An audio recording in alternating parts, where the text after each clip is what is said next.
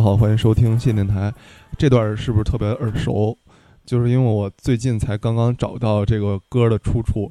呃，小的时候看奥特曼那个，呃，结尾的时候，北京电视台也好，还是那个光盘里边放的也好，都会有这段歌。然后我就当时觉得特别好听，我就心心念念吧。大概从呃四五年级开始，我就一直想这歌，找哎找不到，找不到。然后那天突然翻微博。发现了这首歌啊！这首歌是一个平成平成系列奥特曼，但是我我们这期的主角还是最经典的昭和系列的奥特曼，也就是从一九六六年开始的初代奥特曼到一九八零年截止截止的艾迪奥特曼，这十呃十四年的时间的七位奥特曼。然后其实呃奥特曼确实是这个日本特摄片的代表，呃。它的缘起呢，其实源于这个昭和二十九年，一九五四年，呃，放映的怪兽电影《哥斯拉》《古基拉》，呃的一个引起了这个怪兽的这个风潮，战后的怪兽风潮，然后在这个儿童中形成了一个社会现象吧。然后远古婴二呢，也就是欧特欧特之父，欧特之父远古婴二，他刚刚这个随着电视媒体的崛起吧，新媒体当当当时还电视还是新媒体呢。然后崛起之后，他就觉得这个要拍个怪兽电影，然后呢，他就跟那个 TBS 呃电视台联合制作了一个怪兽的特摄节目，呃，叫《奥特 Q》，呃，这个《奥特 Q》取得了非常大的这个反响，呃，收视率达到了百分之三十二，就已经算是万人空巷了吧。然后，呃，然后之后就就他们说这个尝到了甜头之后，还继续要拍。但是其实有意思的一点就是，呃，刚开始设定的路线是怪兽对战怪兽，也就是说，呃，是没有奥特曼的，呃，那个也就是说，初代奥特曼的第一集就欧特什么怪兽作战，欧特作战第一号，它的主角是，呃，怪兽百慕拉，百慕拉呢是正义的怪兽。但是呢，后来这个这个这个这个他们内部协协调说商定，觉得还是呃应该在怪兽基础上，呃有一个宇宙人，宇宙人打怪兽，这才有意思。然后于是就出现了奥特曼。呃，那在奥特奥特曼 初代奥特曼第一集中的那个呃欧特作战第一号出出现的那个红色圆球所变换的那个怪兽百慕拉，其实是在原原本设定中他们定义的正义人。正义怪兽，结果那个这么一改，就变成了，就就是你也甭当主角了，你第一集就先打死你吧。然后，于是就在一九六六年七月十七日，呃，奥特曼终于登上了荧幕。第一集叫《欧特作战第一号》，我们来听一下。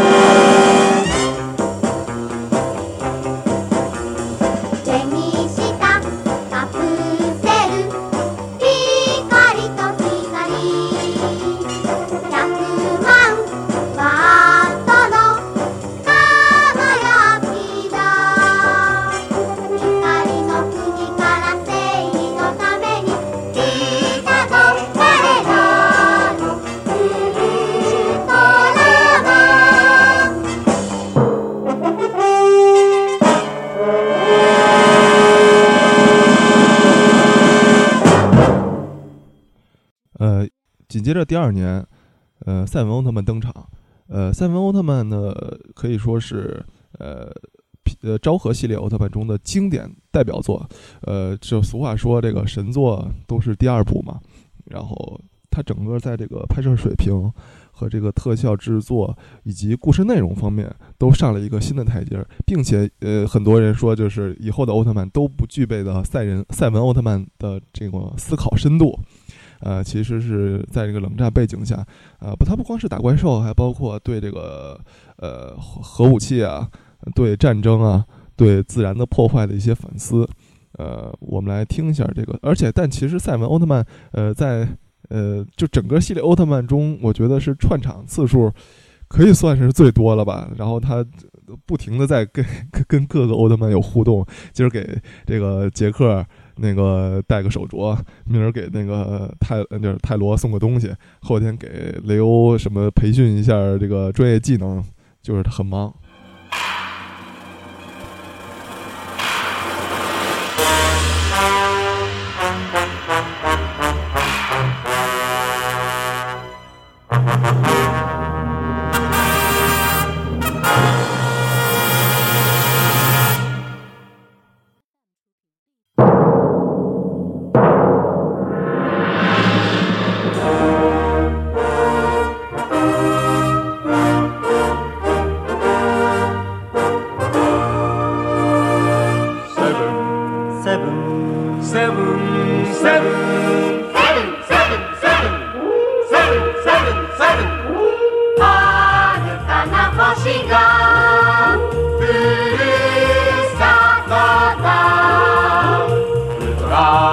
seven,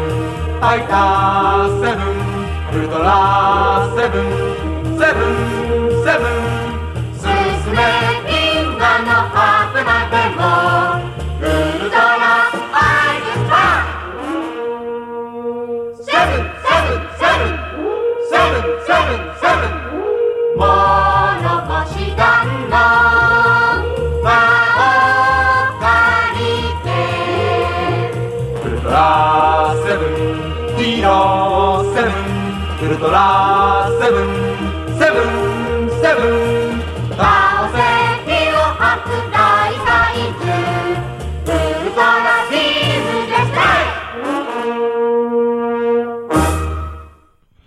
两年之后，奥特曼才出了下一部叫《杰克奥特曼》。其实杰克这个名字是后来才才才才那个在官方公布，之前叫《归来的奥特曼》。呃，以至于很长时间有的人呃很长时间认为那个《归来的奥特曼》就是奥特曼。呃，但是在这个通过相关的广告和介绍与推广中，人们才渐渐呃意识到，呃，《归来的奥特曼》归曼是一个全新的奥特曼，而不是。呃，初代被那个杰顿打死打败的那个初代奥特曼，呃，这这部杰克奥特曼其实是我呃人生中呃第一次看奥特曼，呃，就看的是杰克奥特曼。当时在那个，我记得当时好像是在九元桥吧买的那个盘，那集叫《奥特在夕阳下死去》和《欧特之星闪光之时》。那个是一个欧杰克奥特曼里边比较大成本的连续两集的那个奥特曼遇到了大危机的那么一集，呃，讲的是这个什么杰克奥特曼被制服了，然后之后呃那个赛文奥特曼和初代奥特曼去救他，哦，这集非常非常宏大，我到现在还记得那个呃这那个宇宙人呃的经典台词，他他呃扮扮换成那个呃科研员的形象，然后再去研究杰克奥特曼的弱点，然后他就说呃。是西格拉斯和贝蒙斯他们，香秀树在哪里？我操！就是我到现在还记得，呃，他们那些呃每一个人的表情，还有他们他们的台词，我觉得杰克奥特曼对我留下了非常深刻的印象，以至于我听到了杰克奥特曼那个呃开场的 OP，呃都会感动的流泪。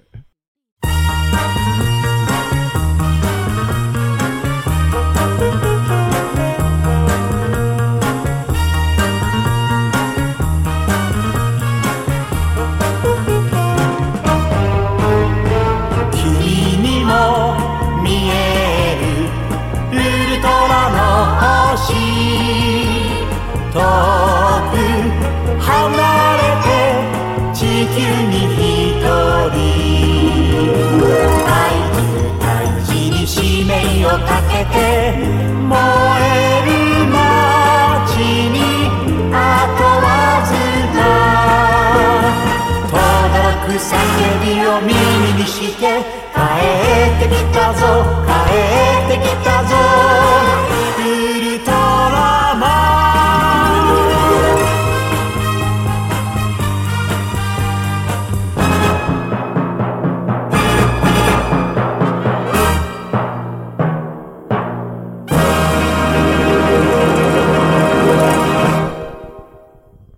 紧接着一年之后一九七二年四月七号艾斯奥特曼上映。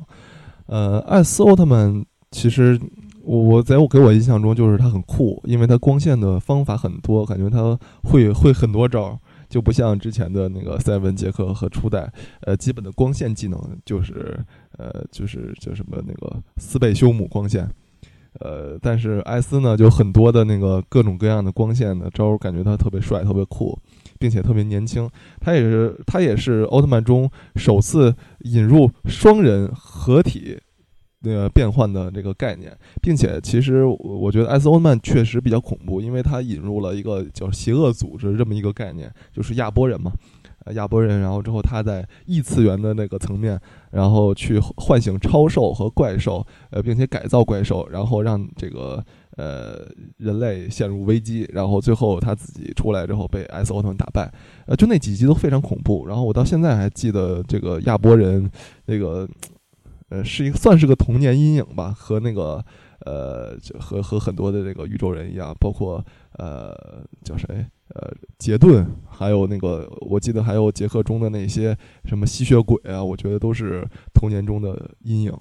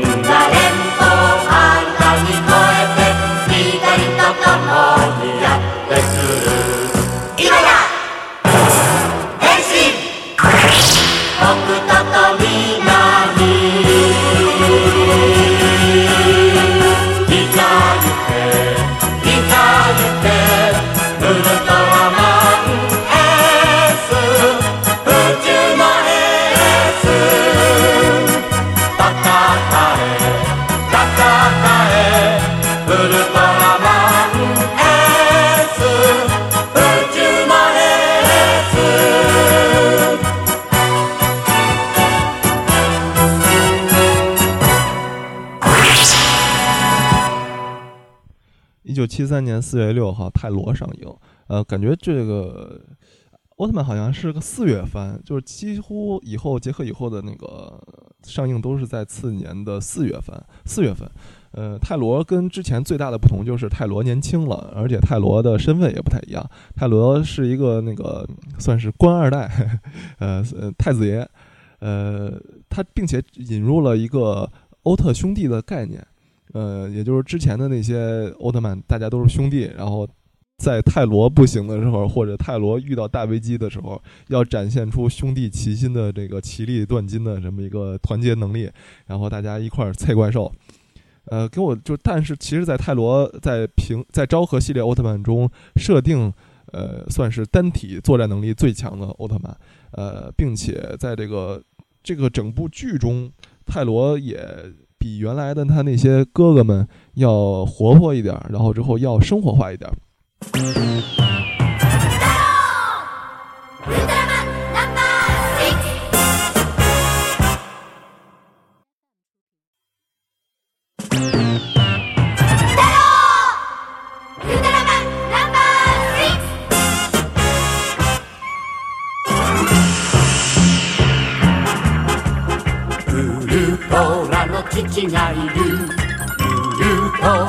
母がいる。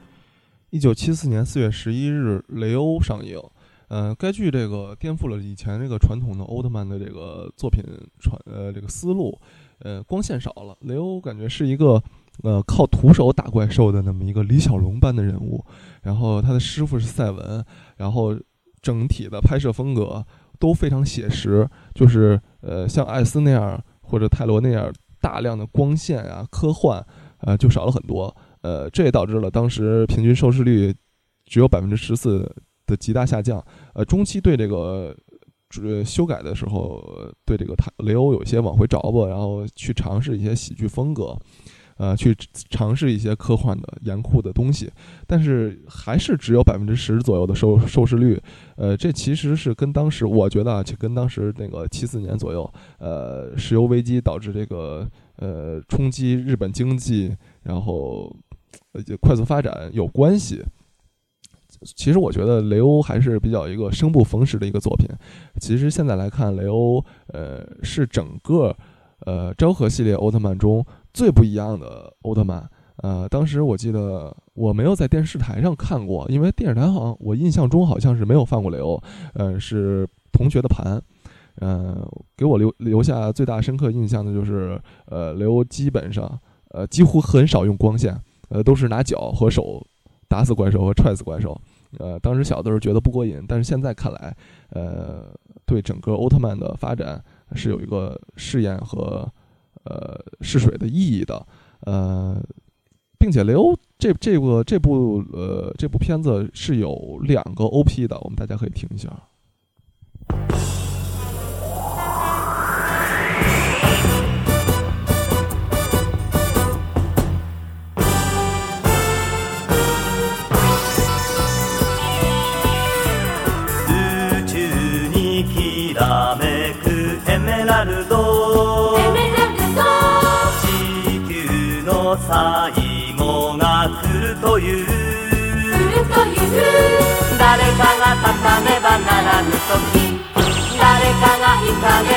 Carlos Toquinho.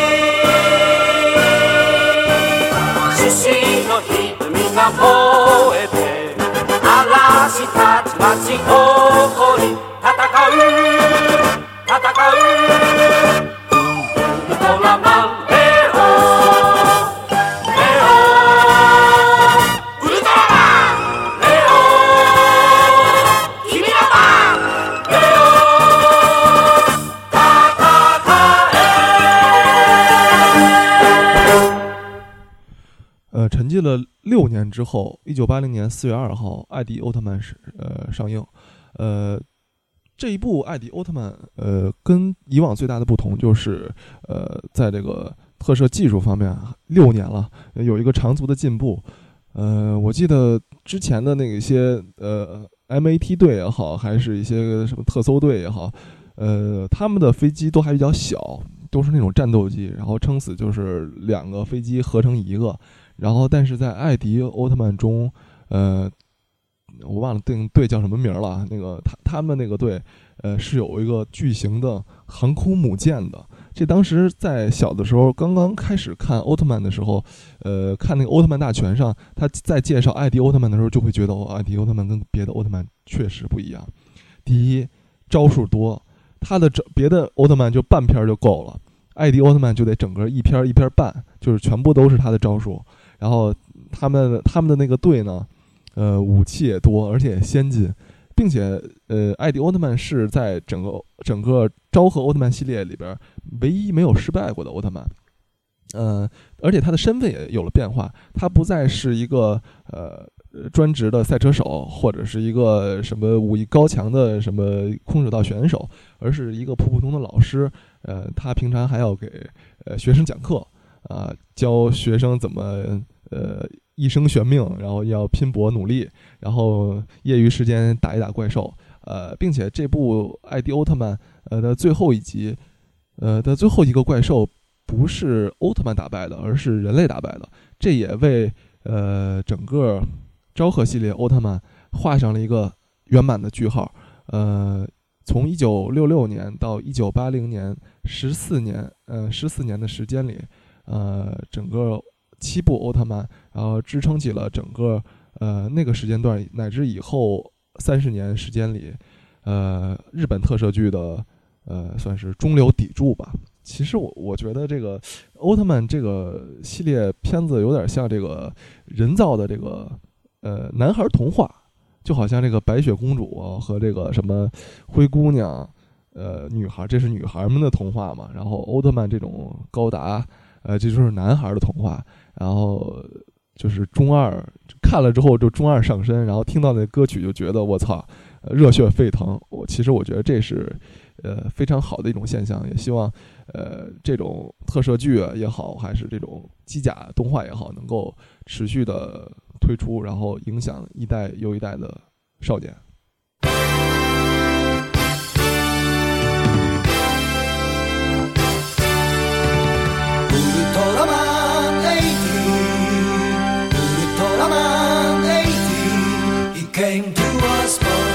Star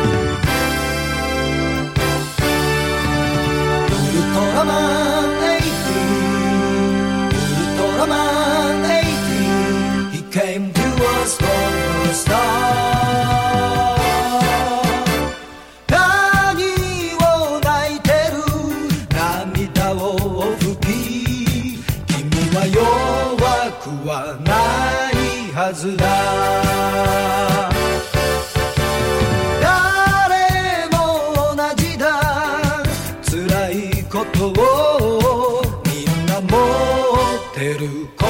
の中に。遠くの星から